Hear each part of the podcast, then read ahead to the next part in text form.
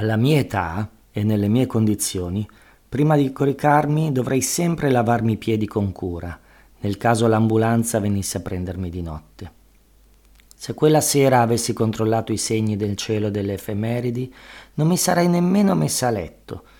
Invece mi addormentai come un sasso, aiutata da una tisana di luppolo cui avevo aggiunto due compresse di valeriana.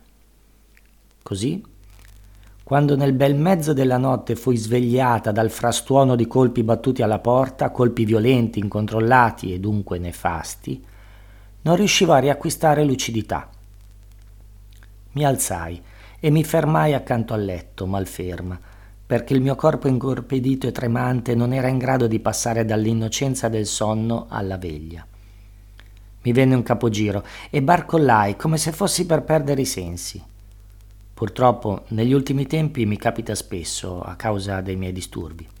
Mi dovetti sedere e ripetere più volte: sono a casa mia, è notte, qualcuno picchia alla porta, e solo allora riuscii a controllare i nervi.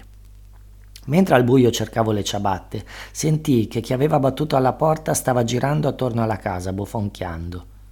Di sotto, nello sgabuzzino dei contatori della luce, ho uno spray paralizzante che Dionisi mi ha regalato contro i cacciatori di Frodo. Me ne ricordai in quel momento. Nell'oscurità riuscii a sentire con le mani la forma fredda e familiare della bomboletta e, così armata, accesi la luce all'esterno.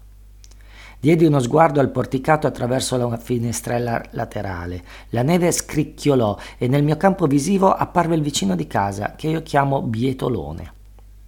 Con le mani reggeva sui fianchi le falde del vecchio montone che a volte gli vedevo addosso quando lavorava davanti a casa. Dalla pelliccia spuntavano le gambe, avvolte in un pigiama a righe e gli scarponi pesanti da montagna.